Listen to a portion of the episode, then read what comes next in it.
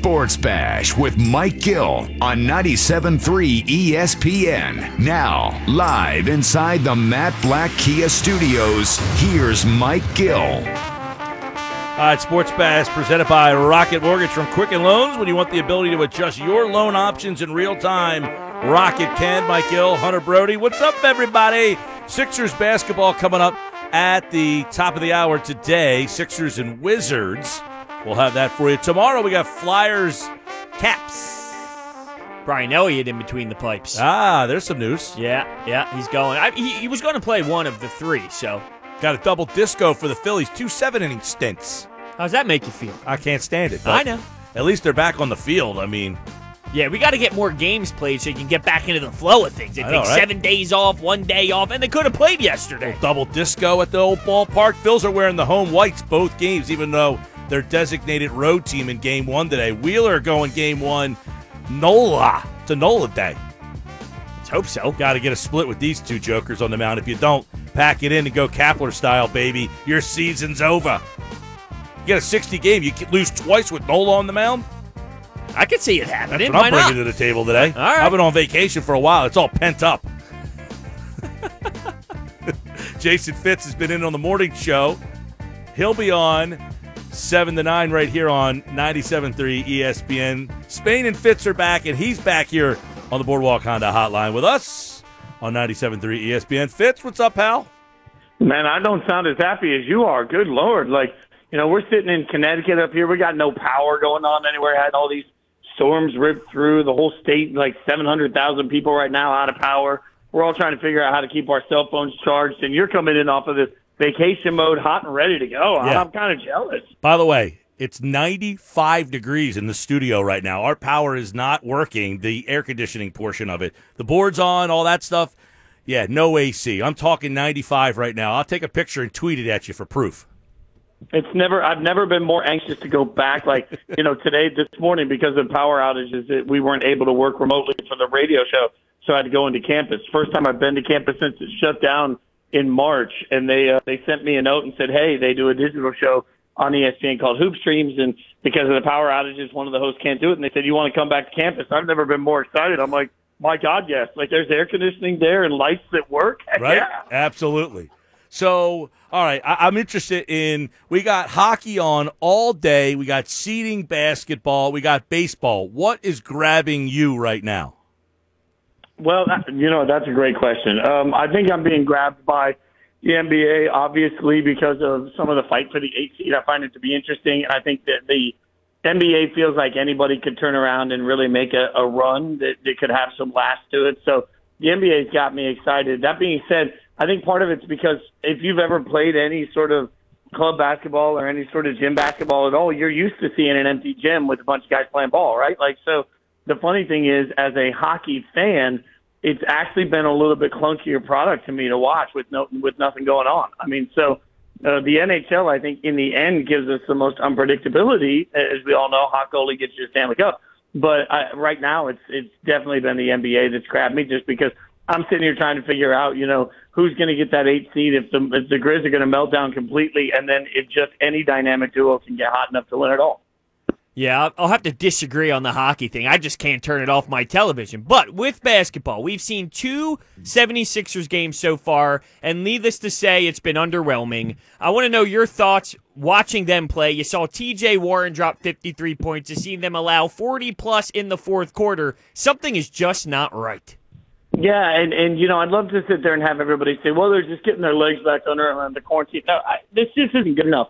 I mean, the effort's not good enough. And you know, frankly, you guys know how high I've been on the Bucks for a long time. I, I would put them in the same category. I mean, there are certain teams that are just coming out and just don't look like they're playing with the same level of energy as their opponents. And I it, look, I, I said it with you guys before, and I'll echo the sentiment again. If the 76ers go out and just lay an egg in the entirety of this bubble, then you got to start looking around and wondering what to change where, because you can't just keep running it back the same way and expecting something different. Like there's got to be some meteoric rise. And I, for one, thought that they'd be able to come into the bubble and surprise you know that. And uh, so far, it just it's it, the frustrating part of it is it genuinely looks like lack of effort. It's you know everybody wants to say tired legs plays a part in this. You know we were sold a bill of goods that defense was going to come together faster for teams.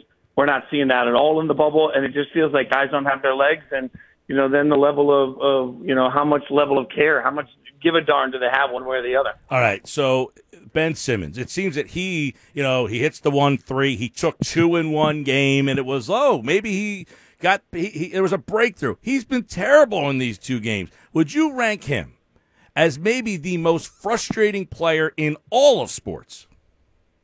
Uh, not, frustrating is the word. I I would actually, frankly, at this point, start thinking about using the word disappointing. And it's not because Ben Simmons hasn't had great moments.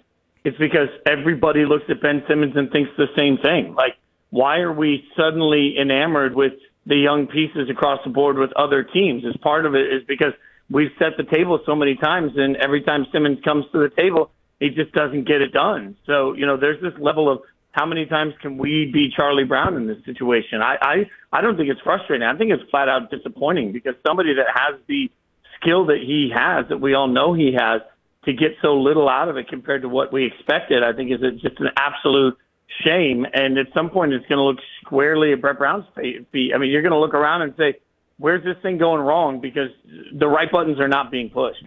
I just think it's funny how expectations change literally everything. Obviously, he was drafted very high, number one, the Prince. They called him like LeBron James 2.0, that type of style play, which he does have. But when you look at his defense and, and just specifically how elite his defense can be, I know the last couple games it's been wonky, but his defense is clearly at the top of the league. And then you get someone like Matisse Thybulle, who was drafted in the 20s, and everyone just rants and raves about how great his defense is. And it's just funny how someone like Ben Simmons, that would never be the conversation. Nobody gives him the praise about just the defense, but Matisse Thybulle, they can rant and rave about it because of the difference in expectations heading into the league.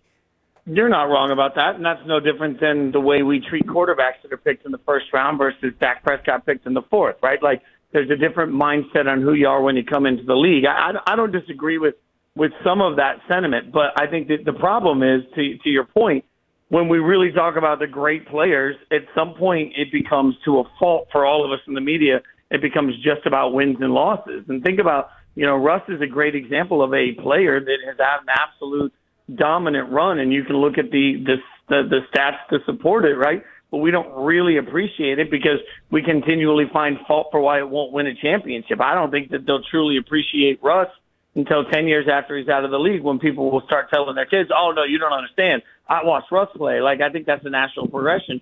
So you're right. You know, there's a spot where if we want to talk about the best defensive players in the league, sure, we can have that all day. But is that the, the tip, is that the full – experience of what he's capable of? I don't think so. And and really, what you're looking for when uh, Ben Simmons and, and what you think about with that name is the same. You want to think of him the same way that every organization thinks about their guy. You want to think of him in the same breath as an AD, and the same breath as a Giannis, and you know, as the same breath as a LeBron at some point. Yeah, those were all heaped on expectations, but it's because he's capable of being that. So the fact that he can take over a game defensively, but then you can also see a week where it seems like he forgot how to shoot or doesn't really care that much about shooting is really interesting to me. I think that's where I, when I say disappointing, you know, it's because not not because of what he's doing on the defensive side of the ball. It's just because we expected him to be the guy that could take over any game and win it, and I don't think that that's him at this point. ESPN's Jason Fitz with us here on the Sports Bash. All right, there's so much to get into here. Uh, Big Ten's going to start September 3rd. The Big Ten players, the Pac 12, they got a unity group going.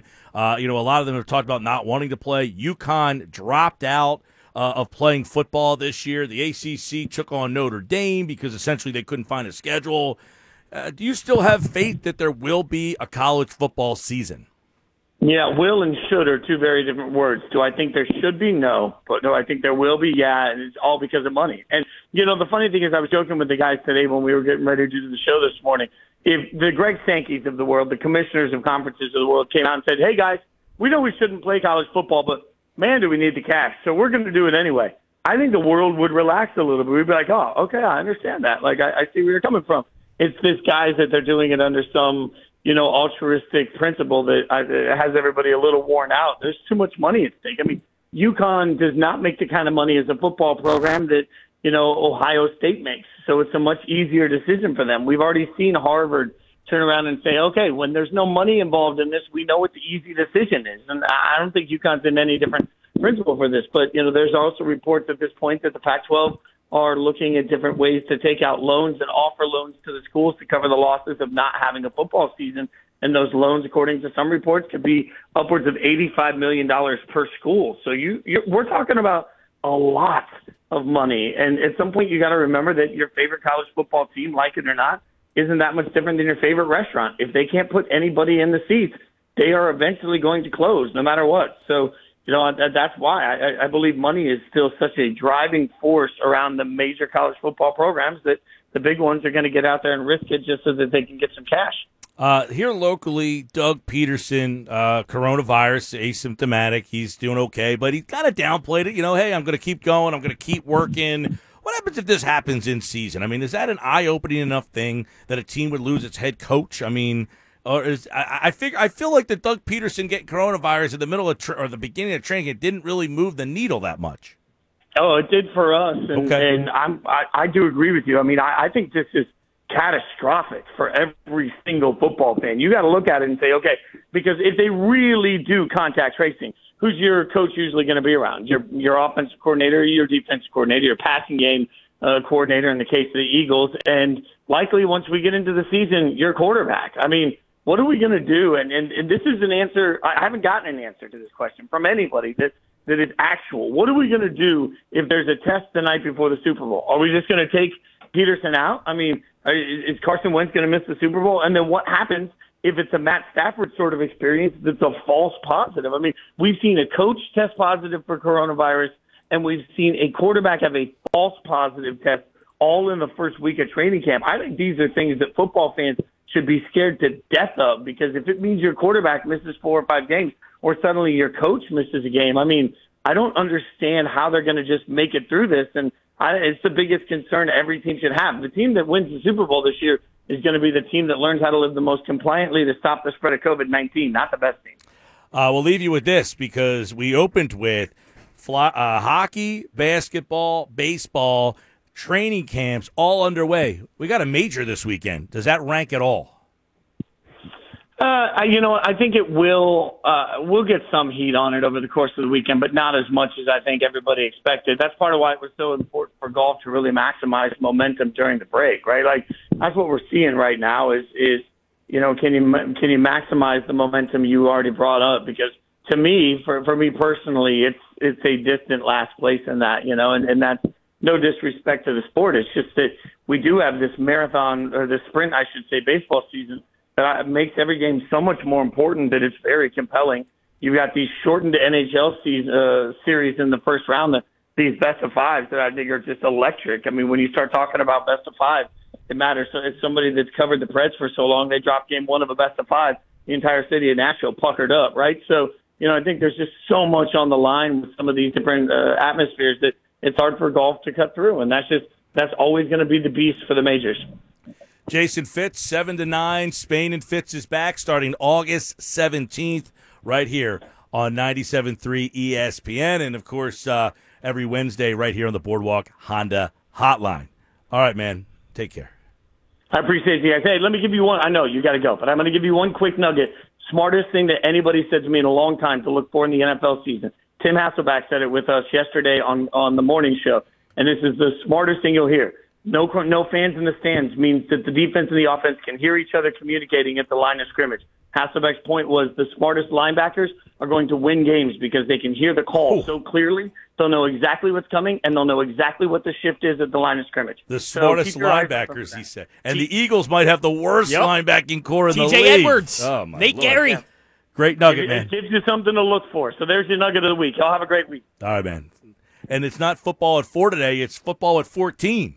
He gave you that nugget at 314. Oh, I like what you did there. I like it. You can see Nate Gerry maybe calling out a He's a play. smart guy, though, that Gerry. He is. He is a smart guy. That's what keeps him involved. The IQ, because it's definitely not the uh, physical attributes. It's a great little will. heater he threw late there. I know. Why do you wait so you long? think about that, though. When everybody's shouting stuff out, there's nobody in the crowd. You're calling plays in the huddle.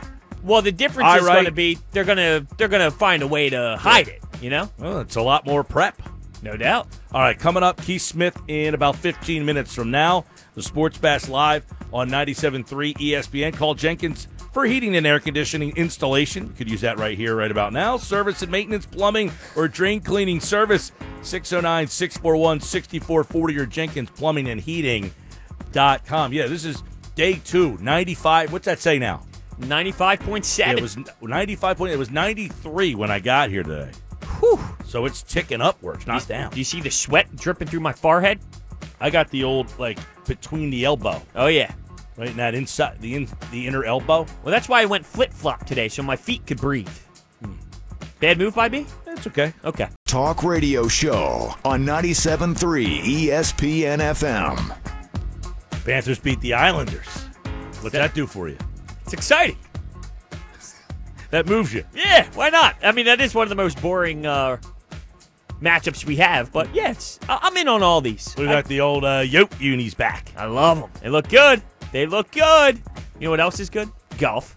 Golf's first major of this of the year is this weekend, and there is no better way to join the action than with DraftKings Sportsbook, America's top-rated sportsbook app. Every day of the tournament, DraftKings is boosting your profits by 30%. All you have to do is opt in and place a bet. They also rolled out a season-long football pick'em pool with $2 million in prizes up for grabs. DraftKings Sportsbook is offering special odds and promotions all week and long. All new users get a sign up bonus up to $1,000. Use code 973 when you sign up. Must be 21 or older, New Jersey only. Restrictions apply. Gambling problem? Call 1 800 Gambler. Got a quick headline to start things off, just Okay. to uh, inform the people out there. You know, it's not uberly local, but the Philadelphia Catholic League has announced its decision to push back the start of football and other fall sports. I'm imagining we have a bunch of them today. Maryland did it. You're starting to see a lot of states now make the decision on what their fall sports. I think it's only a matter of time before you see fall sports not happening. Yeah, it seems kind of inevitable at this point, now, Doesn't it? I mean- yeah, it does. It hmm, does. Sadly, it does. Now, I'm going to throw this at you. I don't know how much Dodgers you've been watching, but this pitcher, all right, Dustin May, he's got the long, curly, long, long hair. I mean, it's just so Yeah. obnoxious. Redhead. This kid is disgusting. He pitched opening night. I saw. Yeah, yup. He, he pitched for Clayton Kershaw on I'm opening not night. watching. No, I'm just I didn't know if you watched him last night, is Oh. what I'm saying. Because there was a lot of basketball on. But last night he put on a performance that was just insanity. His pitches go all over the place. I mean, it looks like it's going right down the pipe, and somehow it's six inches off the corner, and the movement is just absurd. Last night, another eight strikeouts in six innings. This is a kid to watch. Like the reason I bring this up, this kid is someone who is going to tear up this league as a as a pitcher, and it is fun to watch the kids grow. I don't know where they keep getting these guys, man. Why does it seem like there's always organizations? The Yankees. The Yankees have so much talent. Some of their talent that doesn't play every day would be everyday starters for the Phillies. I know. That Where third do they- baseman the uh, Yankees had. What's his name? Urea? Ursella? They picked Urshela. up, yeah, Urshela, yeah, Ursella, yeah. He's a beast. Oh, yeah. Child. I mean, but if you just were, you know, randomly like, hey, give me a couple guys on the. His name ain't coming up. Yeah, no, yeah. J.P. Crawford. What about him? Well, I'm just think that's the type of people I'm talking about the Phillies He's here. actually J.P. played pretty well. Ah, yeah, but he's not these guys, you know? Remember, J.P. Crawford was the number one prospect in all the baseball. Dom Brown was the number one prospect in all the baseball, and these guys smelled like a pair of athletic sweat socks. They stunk. A lot of people want to look at that J.P. Crawford trade with Jean Segura, and I don't mind what Jean Segura brings to the table. No, like, I'm just okay with that disappointing that you had to just give up on a guy that was touted as the number one prospect in baseball. Got two triples, leads the league. elite, elite player there. with Eleven runs, triples. leads the league. No, he's been a disappointment. Um, as the number one prospect in all of baseball, he obviously didn't live up to the hype. Why does that seem to keep happening here, though? Keeps happening here. And it brings up an interesting question. When we look at this front office, and I know we've alluded to this before, but somebody like Matt Klentak looking at this bullpen, he needs to address the situation. But how much of this is Matt Klentak and how much of this is John Middleton? Who do we yell at in this scenario? Whose fault is this that the bullpen is that bad? I don't know where to put the blame. It's like some days I wake up and it goes to Matt Klentak. Other days I wake up and it goes to John Middleton. Because there's no way John Middleton doesn't have a say in this. So who looks at this well, bullpen Middleton and goes, said "This you is good"? can't spend more money, then that's on him. But I think that history has suggested that Klentak has no desire to build his bullpen through spending money. He wants to do it through the draft. The problem is they haven't been able to do that either. So what's the next move? Get a new GM. That's what I like to hear. I'm not a big Klentak guy. I've kind of lost faith in that he has the chutzpah to be somebody great at that job. Yeah, I'm not saying he's brutally awful. Might be a nice young man. Just don't know if he has the chutzpah to be that guy. Like, you know, Pat Gillick, the Hall of Fame architect of a roster. I don't see Matt Klentak as a like he's a young guy, so he's going to make mistakes. He's going to, but I don't see like Theo Epstein was a young guy, but he he had it. He built a champion team in Boston, then he built a championship team in uh, Chicago. The guy down in Tampa, they might not win championships, but he's essentially doing it with one hand tied behind his back. No Those doubt about guys it. have it. Is just a guy. I'm with you. I'm not That's what huge you call Klentak just a guy. just a guy. He doesn't have the it factor. But I will say, as much of just a guy that he is, and as much as I don't really like him, the later picks that he has been selecting seem to be better than what was happening earlier on, right? I mean, you do have someone like Haseley stepping in. You do have the Well, Alex a Bohm, first-round the pick. Spencer Howard. Yeah, but he's been playing pretty well to this point. Like, I don't think it's time to write off Haseley by any means. If anything, he's No, I'm saying a that like that was a good pick. Haseley Right. was a first round pick, and it looks like he's a guy that. Put it this way, he. A lot of times you'll take a guy in the first round and he might never get up here. Right. He's already up here. Right. So my point is, if he hits on, let me throw out a scenario. He hits on Haseley, he hits on Bohm, he hits on Howard, he hits on Stott. At what point do we say, okay, hold on a second, you know, we have something here in Klentak, or is it automatically he's just written off no matter what at this point? Well, he's been here what five? This is his fifth. It's been a while, but they pretty much said that they were tanking without actually making it very vocal like the 76ers did in the earlier part when he first got here. Mm-hmm. So they were essentially tanking those earlier years. I'm not a Klentak guy. I'm just throwing out the the opposite view. Some of his players start to hit. Now do you change your mind on him? I don't know, man. I know. Five years they haven't done anything. The plan doesn't look like like there was much of a direction, and then all of a sudden, okay, you got Bryce Harper. That's great. You made the trade for Realmuto, but if he walks, what happens there? Um, you got the trade for Segura. You signed Kingery to that deal before he got to get to you know to arbitration years and bought them all out. Um, what's another signature move? I mean, brought in Wheeler. Seemed to be working out after his first his first. Nola was uh, here bef- before for the previous regime, I think, right? Yeah, Aaron Nola came up in what twenty. What, what Trying to remember who drafted him, though. Is Was- it crazy he's been here for so long? Well, he was the first pitcher to do three opening days for the Phillies since Roy Halladay. Right, but was he drafted by He was he was first year was 2015, but I, it had to have been the year before. The um the previous Yes, regime, right? yes. So, um, I don't know. What's another signature guy that they? I mean, it's more about the guys we're talking about now that we're intrigued by. By the the way- Bohms, the Howards. they don't get bullpen put together. They can have all these guys. Not going to be good enough. No doubt about it. That might be his downfall. He could never put a bullpen together. Disappointing. What's not disappointing? The NBA latest COVID 19 test results came in. Shouldn't be a shocker. Zero once again. Tremendous. I, I'll tell you, I think this is a, you know, for this whole back and forth of this is real, this is fake, this is this, this is that. You got the NBA and the NBA and the NHL in bubble cities. They have no cases. Baseball, not in a bubble city. They're having cases. Football has cases. No bubble city. Isn't that your answer? Isn't your answer right before your very eyes on whether wearing masks, staying quarantined, staying out of is the answer? These two leagues are in a bubble. They have no cases. The other two are free to do whatever they want, and they're having problems. Yeah. Isn't that the answer to the world right now? Absolutely. The people that claim that, you know, it's all a hoax and it's all fake and all that, they should see this and realize, huh, well, maybe if we did this as a country, that we'd figure this thing out. Right? Like the, the NBA has been in the bubble now for about a, three weeks.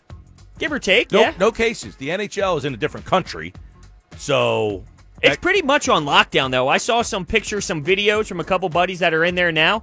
There's security guards that you can't leave. I mean, it's it's locked down. The bubble is legit. It's no joke out there. That's what I'm saying. So they have these teams pretty much bubbled up, locked down, quarantined, and nothing's no cases. Those leagues are running smooth. Major League Baseball is having teams having to sit out. I mean, the Marlins played last night for the first time since last, two Sundays ago. It's So- just a shame that it's it's being shown, right? Like it's actually being put on display how to stop this thing from spreading. yet we can't figure out how to do that as a Well, society. we could if we really wanted to. Well, the problem is people don't really want to.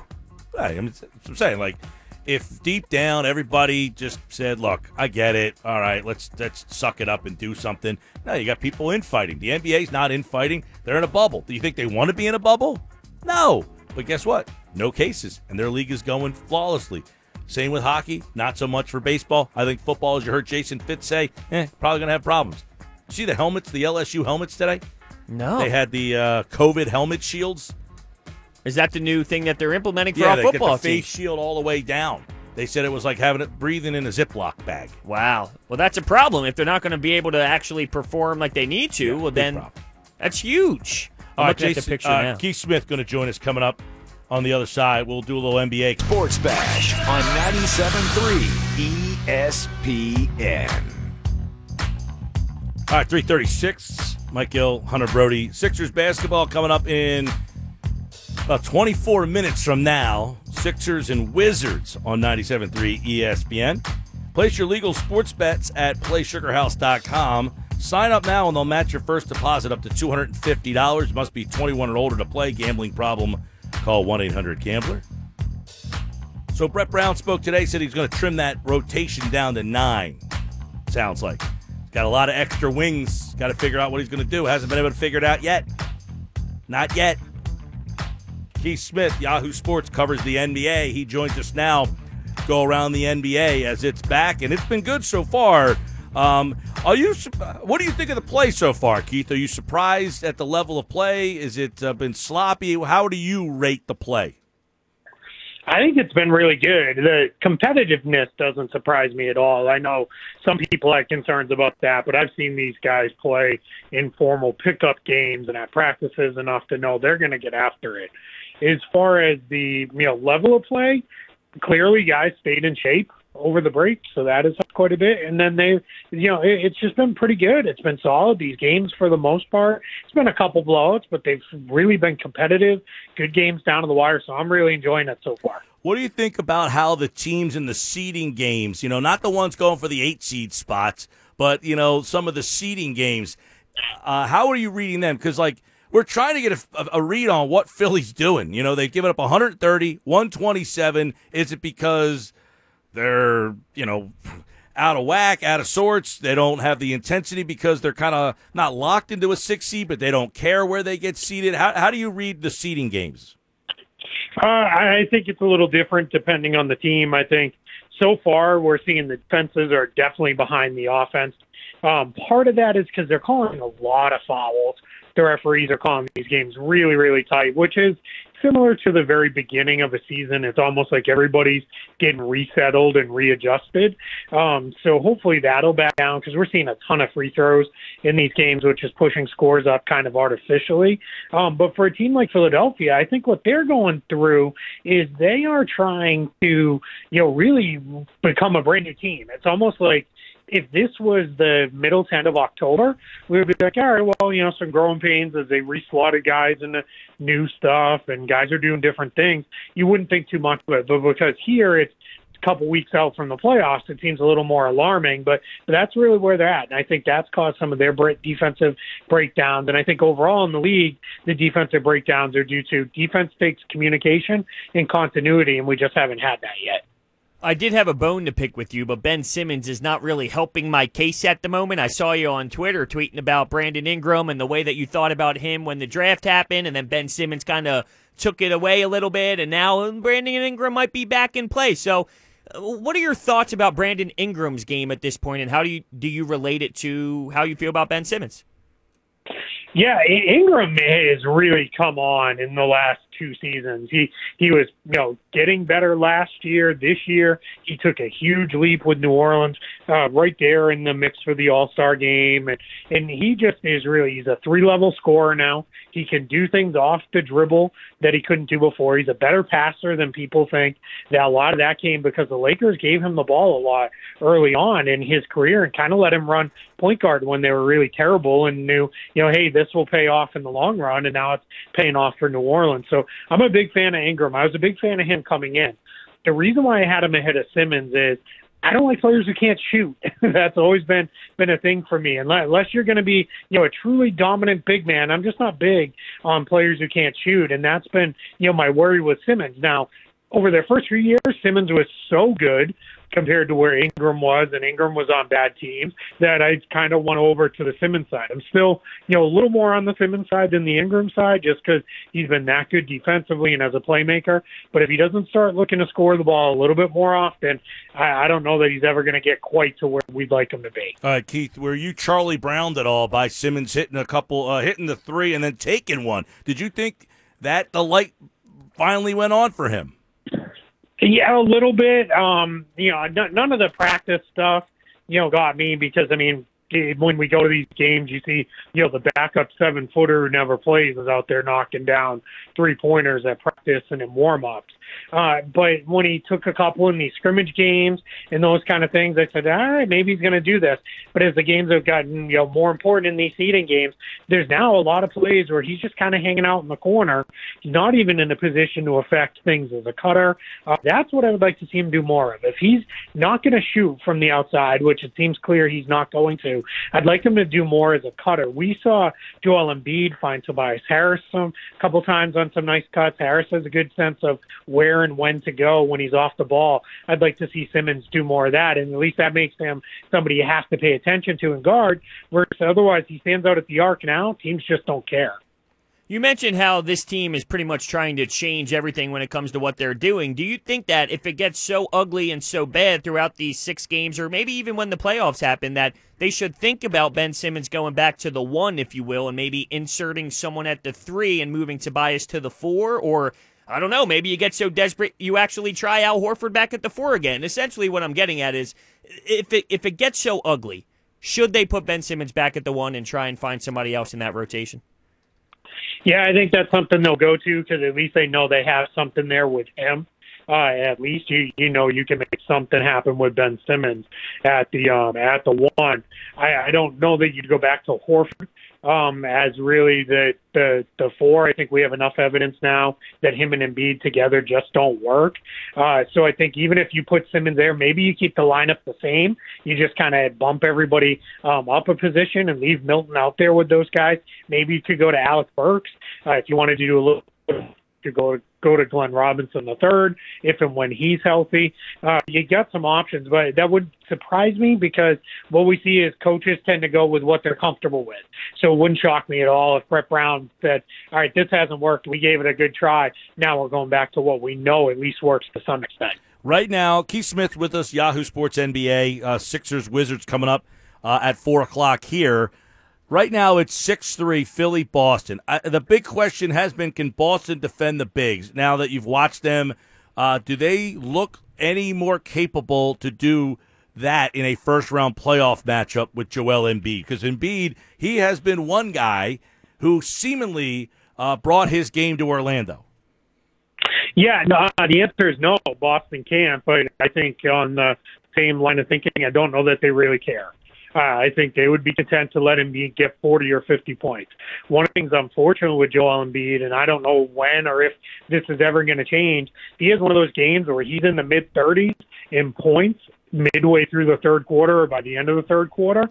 He doesn't look as good. He looks to be, you know, worn down. He, he has to work hard to get there. So that's one of the things I don't know that uh, that the um, Celtics would worry about it too much. It would be more a case of, hey, let him get his, focus on stopping everybody else, lock in there, and they feel pretty good about what they can do.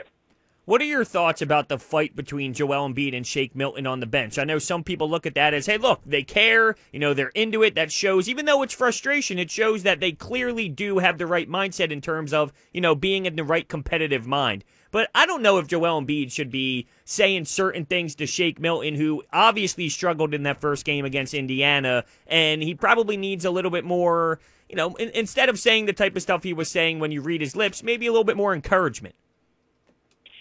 Yeah, there's something to that. I, I in general, I kind of think that happens. Every team has that every year. Uh, guys, you know, will will snip at each other, and and more often than not, you take it as, hey, they care. It's better than the guys walking off and just kind of shaking their head and muttering to themselves. So at least they care enough to go at each other a little bit. Now, what you do worry about there is yeah, there comes a time when you know Shake Milton's a young guy, and and it'd be nice to you know his his uh you know veteran superstar on the team help pick him up and lift him a little more versus uh, just kind of you know breaking him down. But you know, overall, those things are going to happen. I wouldn't worry too much about it. If it happens again or becomes a regular thing, then it's clearly a problem that needs to be dealt with. Uh, are you putting stock into Indiana so far in this? I mean, T.J. Warren has been unstoppable almost. I mean, we always seem they've been in it the last two years, and we're like, ah, they'll fade. They didn't fade, but they got bounced in round one last year. Um, not even not even fighting too much. But this time around, does it feel a little different? Yeah, a little bit. Um, Warren doing what he's done against a couple of good defensive teams in Philadelphia and Orlando, or supposed to be good defensive teams. Um, that was pretty eye raising. He, he was really good again yesterday against the Magic. So that that's big for them because they need that. But I worry without Domantas Sabonis, and, I, and it's starting to sound like he may not be able to go at any point in this restart. They're really trying to see what they can do to get him back. But that they just signed him to a long term extension, so they're not going to push things any harder than they really have to. And if they can't get him back, they're they're they're a big short. They're a couple other guys short in the rotation. Brogdon and Oladipo continue to have things going on with them. So I worry a little bit from that standpoint. I think you can game plan them and match up with them fairly well. But if they had everybody healthy, they'd be definitely a lot more uh, interesting. But I just feel like they're going to be one of those teams that's that's they're just a guy or two short. Yeah, and then Miami, you know, last night they uh, go toe to toe with uh, uh, with Boston, and no Jimmy Butler in that game. What are we learning about Miami? Because it seems still like Boston, Philly, Indiana. Uh, they're all still right in that mix there. It looks like Boston's going to win that three, but you still got four, five, and six up for grabs. Not that it really matters. Yeah, I mean, it matters from the sense of you, you don't want to play Milwaukee until you have to. There was a there was a little bit of an idea of well maybe if you can catch the Bucks early they might not be ready to go. Well, the the Bucks have you know completely put that you know out the window. I know they lost to the Nets, but that wasn't really the Bucks playing their main guys. That was backups on backups, and then they lost that game to the Rockets. But that's a more of a stylistic type thing. So so I think you know you want to avoid them. But for the Heat, they're really tough. They they know who they are. They run really good stuff. Uh, they missed Jimmy Butler late in that game. They had to use Goran Dragic a lot to create things when sets broke down. So that's a little bit tough for them to work around. But but when they have all their guys, they're going to be a tough out, and they don't fear the Bucks at all because Bam Adebayo may be the guy who is best positioned to defend Giannis Antetokounmpo of anybody in the league because he's similarly sized, has similar skill sets as far as speed and quickness and athleticism go. So I think you know they they're going to give Milwaukee a tough matchup. I I just hope we get to see it in the second round. There was an argument that one of the reasons why the bubble was in play and why they added teams to the bubble to make a playoff run was because of Zion Williamson. Well, do you think that the league is a little underwhelmed with how this Zion Williamson minute restriction situation played out? Yeah, I don't think so. I, I mean, clearly, yeah, they would love him to be playing more than than he has to this point, but nobody knew he was going to have to leave for almost two full weeks, or by the time he was done with his quarantine, be out for two weeks. So nobody knew that that was going to happen, and so yeah, they, they would love to see him do a little bit more, but so far, I think the the you know the league is really happy with what they've gotten, you know, out of these teams. I I don't think they're going to be upset at all if Portland grabs that eight seed, or it looks like we're definitely going to get a play in in the Western Conference. I think now because of the injury to Jaren Jackson Jr., Grizzlies are going to have a tough time, and I think the NBA wouldn't be upset if they could market a couple playing games of Damian Lillard against Zion Williamson. I think they'd be very happy with that. Yeah, uh, it, it, looks definitely that somebody's going to be within four games in that nine spot. It looks like there's a lot of teams. Just to see who that ninth team is is going to be uh, interesting. I want to go back to the East real quick, Keith. Uh, no one ever seems to talk about Toronto. They don't have Kawhi, but are they a legit contender to come out of the East? They absolutely are. They are. They're they're just good. I, you know, there's really no other way to put it. They they can do a lot of different things. They can play a lot of different styles. Their bigs are good. Their wings are good. Their guards are good. They they've got as much depth as just about anybody um, in in this uh, restart here. So they they can do a lot of things. And the best part for them is Nick Nurse is going to have something new every time out in their game plan. They do a lot of individual which is not something you see teams do in the regular season. Even in these restarts, teams are more focused on them and what they do. But in the playoffs, you're going to see Nick Nurse really get some things uh, set up for whoever the opponent is. They're going to break out something new that you haven't seen them run. It might be one game it's it's all Kyle Lowry running pick and roll, and the next game Lowry's a spot up shooter on the wing while they run the offense through Pascal Siakam or Fred Van VanVleet. So it's it's really good. And a big player who's emerging for them as a big time guy is OG Anunoby. He's knocking down his jumper with regularity now, and he's already a really, really good defender. So they're going to be really tough no matter who they play, and it wouldn't surprise me at all if they make it back to the finals. Remember, he was hurt last year during that run. So uh, that's a guy that they got back that they didn't have last year. Obviously, they don't have Kawhi. Uh, when you look out west, What's the shakeup at the top? I mean, the Lakers don't seem like they're quite where they were left off. The Clippers lost to the Suns yesterday, by the way. I don't know how much stock you're putting in that, but what's your take at the top of the West? Yeah, I'm not worried about anything the Clippers are doing right now. Uh, Doc Rivers is clearly still experimenting with lineups and trying to figure it out. He he hasn't he hasn't had that opportunity. These, these games for him are about figuring out rotations. They're still missing Montrezl Harrell, who's a big part of their team. They just got Lou Williams back, but then Patrick Beverley got hurt again. So as long as the Clippers are healthy by the time, let's say, the second round of the playoffs rolls around, I'm not worried about the Lakers, I'm a little more concerned about. I think Avery Bradley not being there is big. They, they just they're missing a guard defender that can slow down opposing ball handlers, and that that's a little tricky. And then not having Rajon Rondo, as much as his play has really slipped, they're struggling with him uh, without him because it puts all of the pressure on LeBron James to do everything offensively. When when he's not in the game, it's Alex Caruso, and Caruso can do some stuff, but he's not Rondo running an offense, and that's made it really tough on LeBron. He doesn't have those moments where in game you feel really comfortable with him being able to take a little bit of a break. All right, Keith Smith, we got a lot of hoops going on. We know uh, we hate to pull you from the hoops. We got Sixers coming up in about eight minutes from now here on 97.3 ESPN. He's at Keith Smith NBA. Give him a follow there. Yahoo Sports NBA as well. And of course, he, like all guests, appeared via the Boardwalk Honda hotline. Thank you, Keith. I appreciate it, guys. Stay safe. As always, uh, you know, he's in basketball euphoria right now. There's games happening virtually all day, just like the hoopsters over there. You think he's going hoops or pucks? Oh, he's going hoops. It's funny you brought that up. I was thinking the same thing. How I feel about having these games on at noon every day. That's him diving into all the action. Yeah, you had a 2:30 tip today. You see the Jazz Grizzly uniforms today. I did not. Yeah, what are they Grizz are going Vancouver Grizz. Love those unis. Yeah, they got the old school Vancouver Grizzlies on, and the Jazz are going old school Jazzies. got purple. Yep, Ooh. Purple Mountains. I see the them Karl here. Malone. Yep, I see both of them. Those yeah, are Keith nice. Smith had the tweet. That's oh, where I saw them on. These are nice. the Vancouves? Both of them. Unbelievable. That's good style out of them. Yeah, right? Now I got five questions for you. Oh, we should, uh, we want to try to do a quick, okay, we got a Yeah. one minute rapid fire Okay. version. Yeah, it's Phillies. Phillies related. How many games do they win today? Um, they get split. Okay, one win. I'll take one win. I like to see two with Wheeler and Nola on the mound. I, I like to see two.